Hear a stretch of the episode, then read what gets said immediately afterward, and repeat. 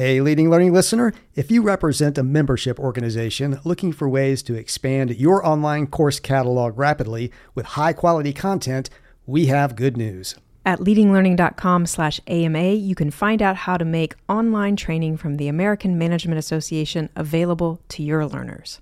Through a partnership between AMA and Tagoras, the parent company of Leading Learning, you can give your learners access to more than 70 e learning modules covering essential business topics ranging from leading and innovating to managing projects effectively to working in hybrid teams. For details on how to grow your catalog with courses from a true global leader in management training, visit leadinglearning.com/ama. Almost everything we see around us is made up. Very little of it is actually really real. It tends to be a matter of social convention and codified power and codified knowledge and so on and so forth. The structures of society are structures of education, are structures of finance, are structures of government and control. These are all made up and all have changed in the past and all will change in the future. I'm Celisa Steele. I'm Jeff Cobb, and this is the Leading Learning Podcast. Welcome to episode 321, which features a conversation with Julian Stodd. Julian is a writer, a researcher, an evidence based practitioner, and, as he describes himself, an explorer of the social age. Jeff and Julian talk about what the social age is and what living in the social age means for learning and leadership. They talk about social collaborative learning, expertise, storytelling, failure, the curse of busyness, and disengineering. These are lofty and philosophical subjects, but ones with profound and practical implications for learning businesses. Jeff and Julian spoke in August 2022.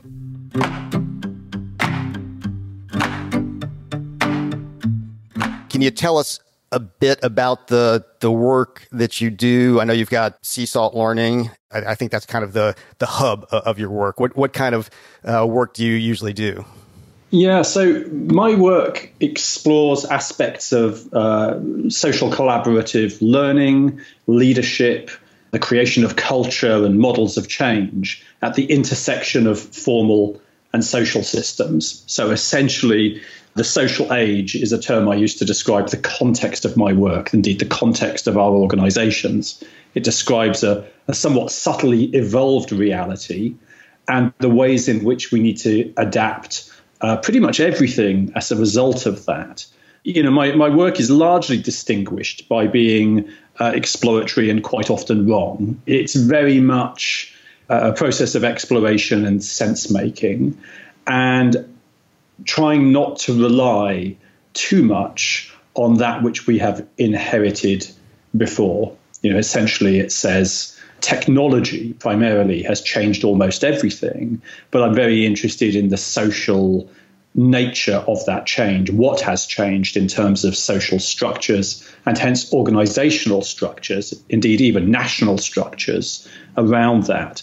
And, you know, how would we adapt to that new reality? Well, and I've already come to appreciate and, and, what I've experienced of your work so far, the, the fact that you're very often to, willing to say, I was wrong before, or I thought this way before, now I think this way, and, and wrestling with some of these concepts that are at the core of your, your work. And I'd love to get you to go a little deeper around that concept of the social age, because I think it is so fundamental to what you do. So can you say more about, you know, what that means to you? And then, you know, for listeners, who are going to be engaged in thinking about learning experiences, designing and facilitating learning. I know social learning is at the core of that as well.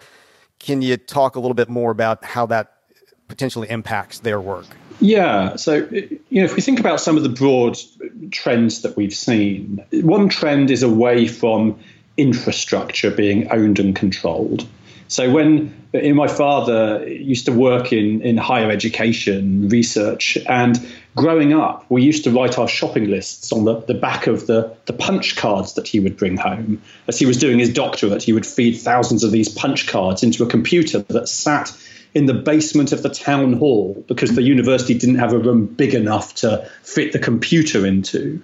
Now, you know, clearly that was one model of infrastructure massive, expensive, complex, and owned. Today, to all intents and purposes, infrastructure is, is devolved and democratized. So the ownership of infrastructure no longer, in and of itself, gives an organization mass and power and potential. So as infrastructure becomes distributed, the very question of what does an organization do or own or hold becomes distributed. Another thing technology has given us is radical connectivity. So, historically, our connection tended to be dictated by our language, by our geography, by our education, our social status, our class. So, it tended to be sort of local and similar and dogmatic. And now it's probably global and distributed, but potentially still dogmatic. But it's, you know, we are radically connected in many different ways across many different technologies. In my own research in the National Health Service in the UK, across 5,000 medical professionals, when I asked them about the technologies they used to connect, to collaborate, to be effective, which is essentially another way of defining learning, they described 17 different technologies, 16 of which they were forbidden from using. So, you know, we see that radical connection happens often in informal and hidden spaces. So we start to paint a picture of individuals connected in local geographical structures, in formal organizational structure, structures, and in global distributed structures, but being effective through all of them. So the very notion of what an organization is starts to blur around the edges. At the very same time, as the notion of career fragments, you know, the idea you would spend 30 years in one place is largely a fiction to most people today. So, you know, just scraping the surface, we see that all sorts of things have changed. And what I try to remember in my own work is that almost everything we see around us is made up very little of it is actually really real. It tends to be a matter of social convention and codified power and codified knowledge and so on and so forth. The structures of society are structures of education, are structures of finance, are structures of government and control. These are all made up and all have changed in the past and all will change in the future. And as we move into this kind of interesting post industrial, hyper connected, world, we should ask ourselves what should we carry forward? Because in a very pragmatic sense, we will need to invent anew the structures that we are going to inhabit. And you talk about in kind of in concert with that radical connectivity the idea of the democratization of capability. You know, so capabilities that used to be centralized in organizations are now distributed to individuals who now have at least the potential to accomplish much more than an individual could have in the past. But then you also say there's this need for complex collaboration. You know, it may involve collaborating with people who are completely different from you, who you disagree with, who might even be characterized as enemies, but to get things done in this radically connected world we live in, that's that's now necessary. Can you expand on that a little bit? Yeah, you know, let me sort of put it like this. We inhabit a space of understanding, which is, is both individually created and socially co created. So our, our understanding of pretty much anything is, is created in that way. You know, my understanding of how retail works or finance or what the rules of an organization are, what the rules of my culture. These are things which I have created or participated in the creation of as, as a group social phenomena. And then I become trapped within it. So very often we end up learning and performing within a sort of socially constructed reality, which becomes set in stone. So we learn our own constraint. Now, when organizations talk about you know innovation and change, and, and trust me, nearly all of them do, they are trying to reinvent themselves to do something different. But they're trying to reinvent themselves within this glass bubble of learnt constraint. So we talk a good game, but ultimately we become limited by what we can do. I mean, you know, to give you a, a sense of it, I, I, was just talking earlier today with somebody from a, a, global organization with a, you know, massive cultural challenge which they want to solve in six weeks. And I said, well, what, why is this suddenly so urgent? And, and they said, well, the, you know, the person before had it for 18 months, but they were just too busy to to do anything with it. Uh, and I said they probably weren't too busy. They probably just didn't have a blind clue what to do that would be acceptable. Because clearly, anything that you do will challenge the power of today. You know, people who hold power today are unlikely to want a future where they may not hold so much power. But that general rebalancing of power, the recontracting of the social contract between individual and organization is, is a core aspect of the social age. If we want people to be engaged, if we want to do things differently, if we want to get the wisdom of broader knowledge and broader communities, we'll have to earn it. And sometimes that will be uncomfortable. So you you tend to find that people split into three spaces. You know, that which I know and am comfortable with, that which I can tolerate as different, and that which I abhor. And understanding where those boundaries lie is important because we are likely to need a, sort of fracturing and fragmentation of our certainty if we wish to truly find some kind of advantage, be it sort of intellectual or competitive or, or, otherwise. Well, it's interesting. I hadn't really made this connection before we started talking here, but I'm I'm at a conference right now and the conference has a theme, as they often do. And the theme of this one happens to be that disruption equals opportunity. And it occurs to me that, you know, in, in all of this radical connection that we have and this ability to connect with others, uh, it opens up the possibility to for other points of view to come in if we will let them do that and if we'll invite that disruption. I mean, do you think in those terms of actively inviting some form of disruption in so that you you do shake things up and and can start to think differently? Yeah, yeah, at the moment I've got some work running which looks at social movements. So, how change happens through social movements. And it, it's quite interesting because, in fact, it's one of the areas where I've really shifted my own understanding. What you tend to see is that social change is about the fracturing of a, a legacy dominant narrative and the emergence and rapid prototyping of new dominant narratives. But that time of inflection is a very painful one. You see the reimposition of legacy power, you see the elasticity of social norms and narratives, and sometimes you see the emergence of the new. So we, we see that at the moment in all sorts of ways. We're seeing it around hybrid work and return to work. We're seeing it around gender identity. We're seeing it around uh, discussions around transgender and what that means. You know, we're seeing all sorts of social narratives which are being challenged and stretched and evolved. So to say that sort of opportunity lies through disturbance is, is, is yeah, blindingly obvious. Opportunity doesn't probably lie by continuing to do the very same things we've already done and not adapting. But what we're often unwilling to, to entertain is the notion that we individually are wrong. You know, it's quite easily for me. I, I was writing the other day about this. We most people, when you ask them, have no difficulty in describing a legacy version of themselves that is a stranger to them. They say, you know, when I was at, at, at, university, I was this rather awkward social individual and I had this terrible taste in fashion and some questionable friends. And, you know, now I'm an entirely different person. So looking back, we tend to have no difficulty in seeing that we have always changed. Looking forward, you know, many of us don't sit here today thinking, oh my goodness, I've only, I'm only 60% of the person I need to be it's quite easy to find the fault in others, but it's quite difficult to find that disturbance in ourselves, especially when we're busy. And busyness is, is the curse and the great excuse of modern organizations. It's, it's consistently the number one thing that people come up with to say they are unable to learn, to evolve, to change. They're just too busy. But when you think about it, it doesn't seem all that likely. You know, busy, busy as we may be, it just doesn't seem likely that there's all that much work, that we are constantly busy we've probably just created systems that make us busy. Uh, when we see somebody sat around doing nothing, we don't tend to reward them and say, What can I learn from you? We just call them idle and disengaged. You know, we are rewarded for being busy. We have this sort of heroic culture of busyness that sort of fails to question why. Why are we so busy? that leads you into thinking, well, what could we stop doing? What could we disengineer? What could we take apart? What could we leave behind? One of the most important questions. Unless you believe that development is additive, that you just keep adding more flour and water and eggs and sugar until the cake becomes fantastic, you've got to ask what, what can I take away? What can I free up? What can we stop doing? What can we stop believing or knowing?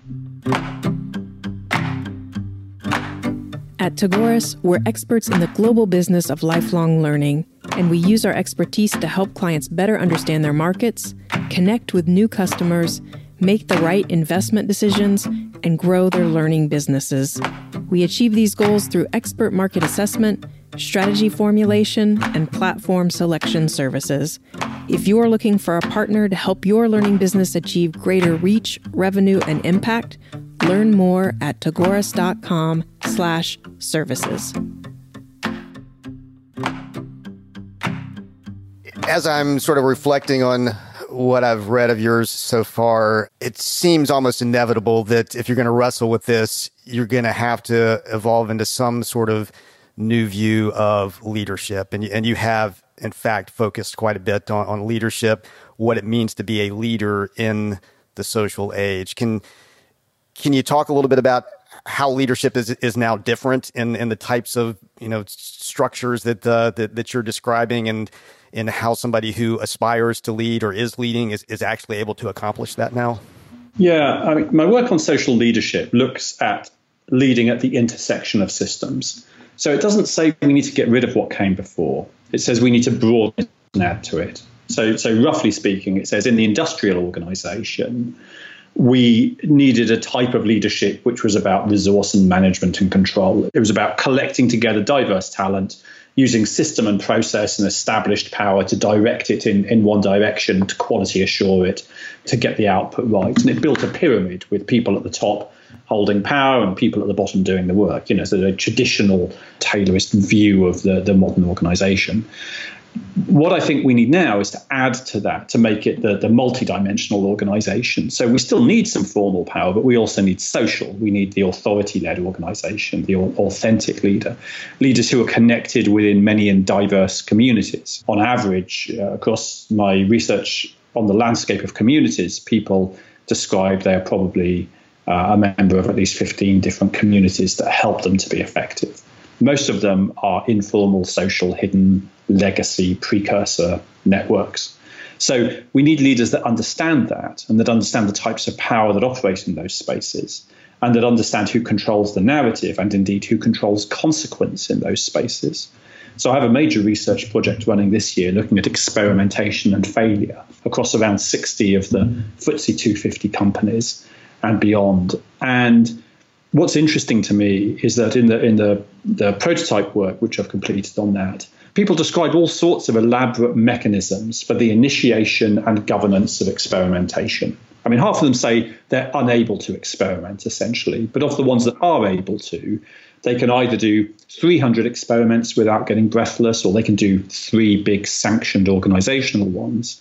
They take a whole range of different approaches. But not a single one of them so far has described a methodology for failure. They leave it to intuition, which means the experience of failure is erratic and tends to flow along lines of social connection. So if I like you, I'm less likely to punish you than if I don't like you or if I know you. When we leave failure to intuition, the experience of failure becomes erratic. And if the experience is erratic, people are unlikely to take too many chances. So we when we look at the ways we rewire or rebuild our organizations, it's likely to include both a formal and a social perspective, which would recognize that people come and go in different ways, that they collaborate in different ways in different spaces, that trust flows unevenly between spaces. And we can see this happening. You know, you see organizations that scale without accruing or accreting much hierarchy, system, and process. You see organizations that are just bedeviled and trapped by system and process. Typically, the very mechanisms that made us safe yesterday cast a shadow into the future. And very few organizations have a specific capability in disengineering themselves they tend to just bolt things on or acquire things, but they never truly rewire themselves from within. And I think that's one of the great challenges today. In, in, in, 2019, I published a book called The Socially Dynamic Organization with a rather grand title of a new model of organizational design. And I suspect that very few people read it, but I also suspect it's one of the most important things I've written because it I think you have to take it down to that. What type of organization will you design, and how will you lead within it, and how will people learn within it, and how will it be effective? What's the role of storytelling in, in that? Because I know you emphasized the importance of stories as a leader, being able to tell authentic stories and the connection between story and culture. And of course, culture seems to be sort of deeply embedded into this idea of the social age and the idea of being able to make progress and, and change. Can you elaborate on those a little bit? Uh, storytelling is sort of comes under fire a bit recently, but I, I think that's more to do with some of the programs and quality of work around storytelling that you see. I mean, in my work, you won't find anything about hero journeys and all the rest of it. I, am not into that space. What I'm primarily interested in is the way that we construct different narratives individually, collectively, organizationally, and how they intersect. So, you know, in, inside your own head, you have constructed a, a story about me, and I've constructed one about you, and together we may construct a story about somebody else. Um, we lead, we seek to project stories or create a space for people to invest themselves in stories. You know, we are narrative creatures at, at heart. We, we, from our very earliest ages, we tell stories. I, have been uh, off camping with my three-year-old, and well, we've had a couple of weeks under canvas in, in the depths of Wales, and and we didn't take any books with us, but so it's story time. I would I would just light a fire and, and make up a story. And when we uh, when we got home last week, uh, we went to, to bed up in his room, and I, and I said, "Shall I read you a story?" And he said, "Oh, uh, Papa, no, um, talky talky stories are for when we're camping. Ready ready stories are for when we're back home." And I sort like that talky talky stories, which are you know kind of made up on the spot. Ready ready stories are, are, are the ones that are captured within books, and hence they're like butterflies pinned page. We need a bit of a mixture of both, you know, a bit of a bit of the ready ready ones and a bit of the talky talky ones, and then of course it raises questions about who owns them. So you know your reputation is a story. We're only talking today because uh, I, I, had a very uh, great conversation with our, our mutual friend in, a, in a, I think in a car in a in a thunderstorm, and and your name came up and my name came up, and and then she shared something of our reputation with each other. So reputation is a story told about us and one that traps us and one that enables us. You know, you can understand pretty much anything through the lens of stories.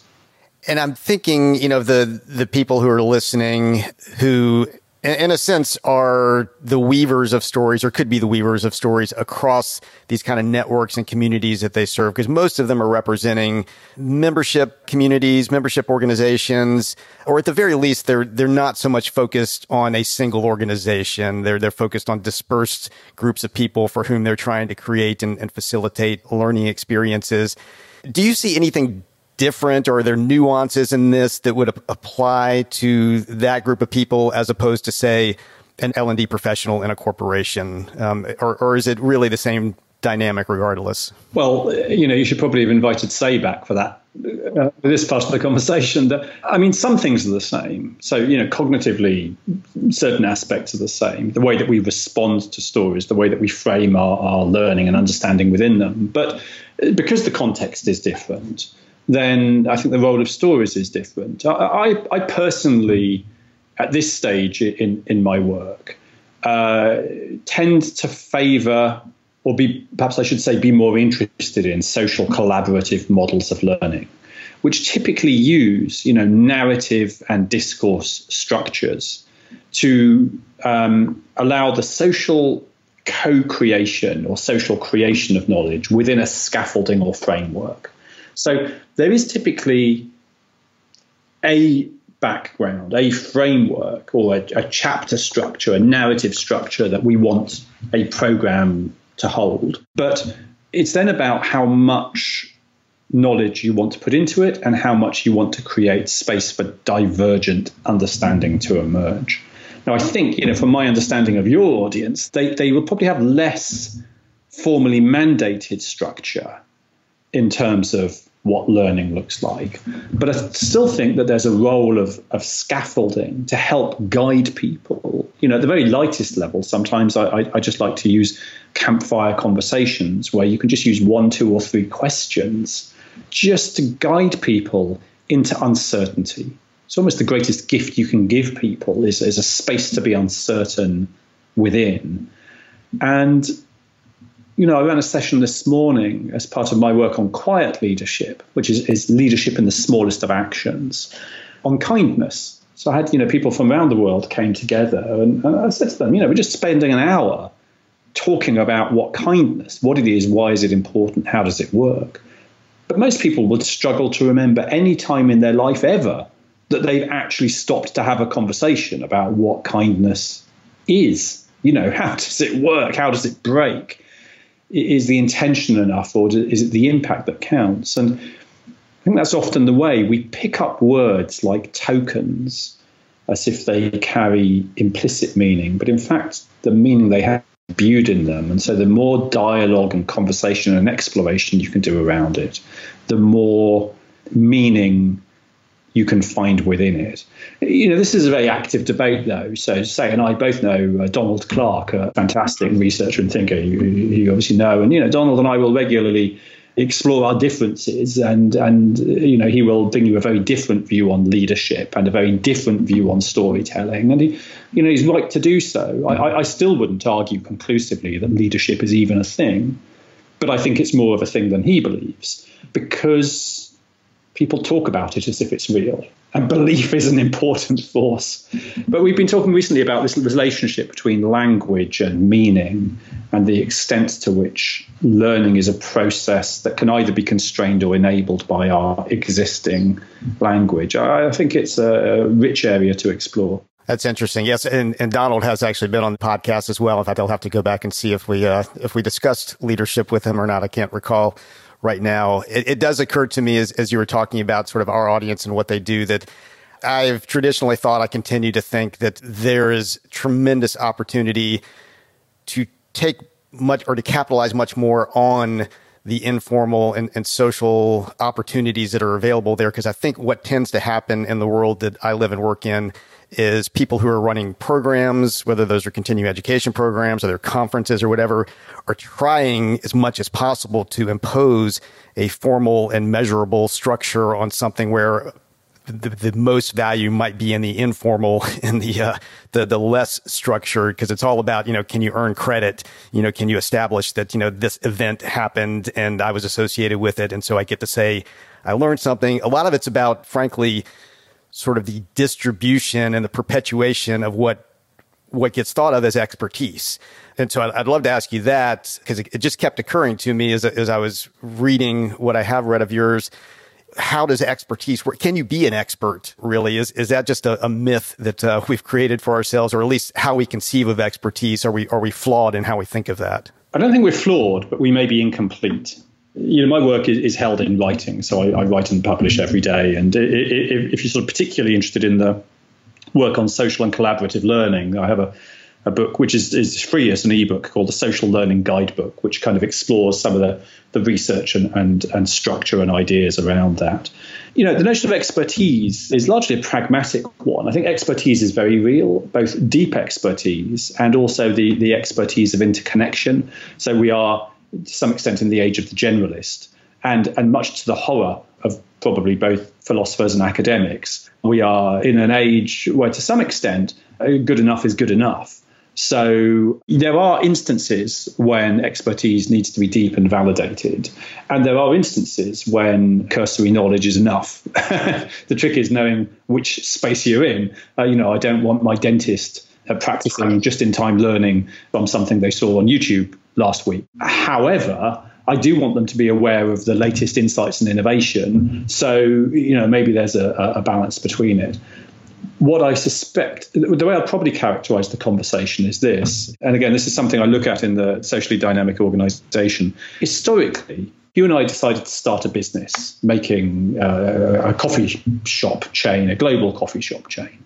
We would just say, okay, we need somebody that's going to find the real estate. We need somebody that knows how to procure coffee cups. We need some baristas and somebody that knows how to train them. And we'd better have somebody to look after the money.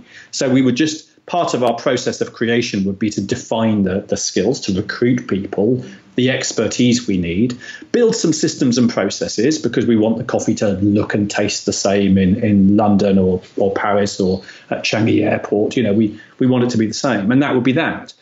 But today, we probably can gain access through our networks of primary and secondary connections to much broader capability and expertise. And that in itself may challenge us more, but give us a richer environment in which to explore if we earn the right to do so. So we see the sponsorship of trust through networks into secondary and tertiary connections. And that becomes more important. I think a modern organization should have, you know, a direct employed base, but then a kind of aligned or engaged base and, and, and understanding that it's it's more layered than it used to be. And hence, how do we think about boundaries? You know, are boundaries walls that need to be fortified, or do they do they need free ports or trading posts or gateways? And how will we earn the right to be in conversations? How will we recognize the contribution to those conversations and, and, and so on and so forth?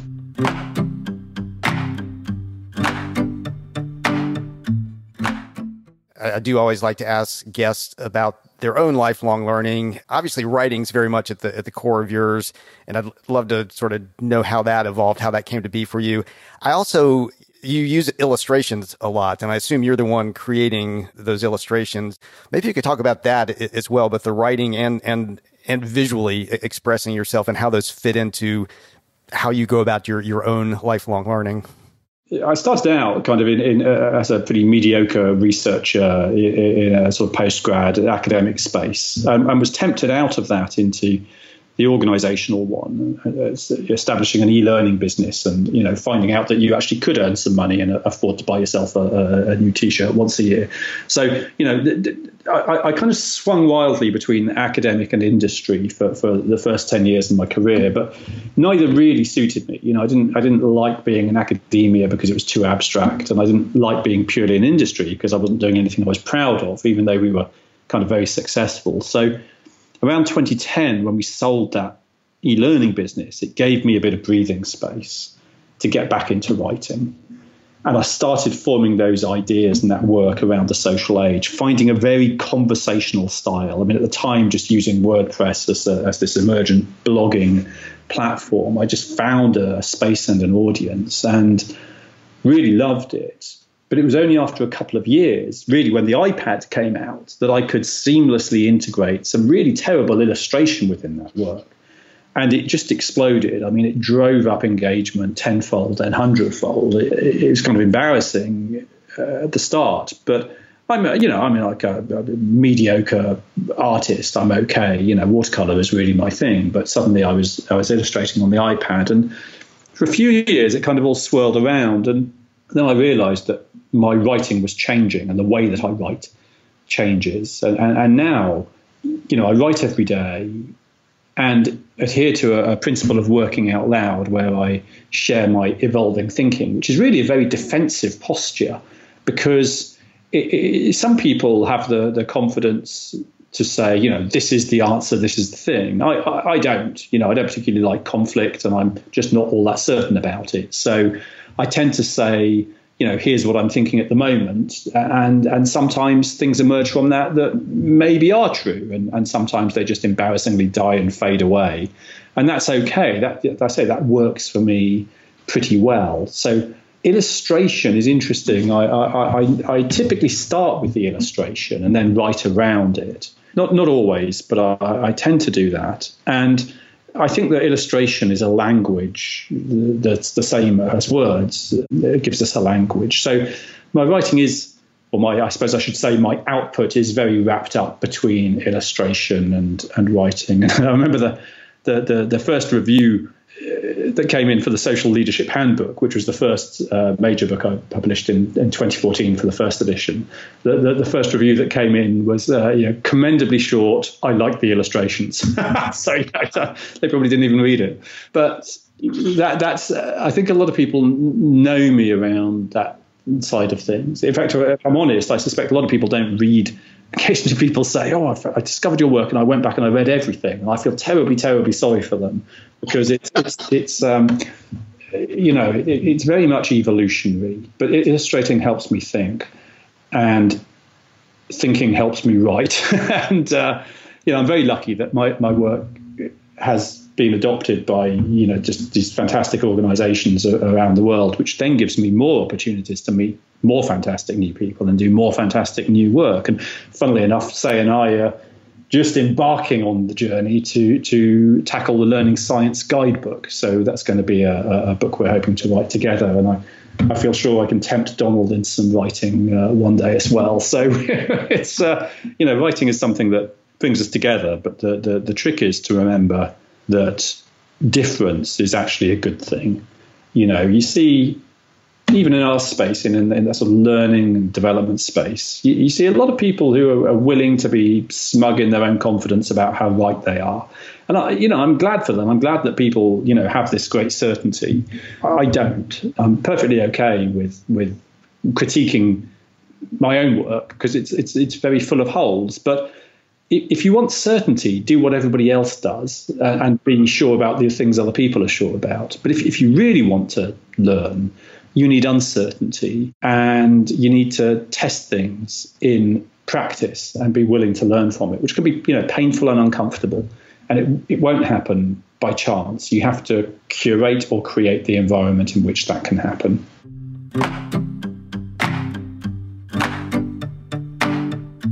Julian Stodd is founder and captain of Sea Salt Learning. You can find links to Sea Salt Learning's website and Julian's learning blog in the show notes for this episode at leadinglearning.com slash episode 321. His blog is a great way to go deeper on the subjects he and Jeff talked about in this interview and an example of working out loud. So we recommend you check the blog out. At leadinglearning.com slash episode 321, you'll also see options for subscribing to the podcast. And we'd be grateful if you would subscribe if you haven't yet, as subscriptions give us some data on the impact of the podcast. We'd also be grateful if you would rate us on Apple Podcasts or wherever you listen, especially if you find the Leading Learning podcast valuable.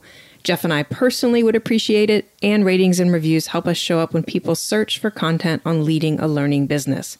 Go to leadinglearning.com slash Apple to leave a rating. Lastly, please spread the word.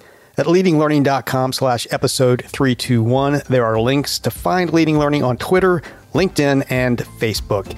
We also welcome good old fashioned word of mouth, so please suggest the podcast to others who might benefit. Thanks again, and see you next time on the Leading Learning Podcast.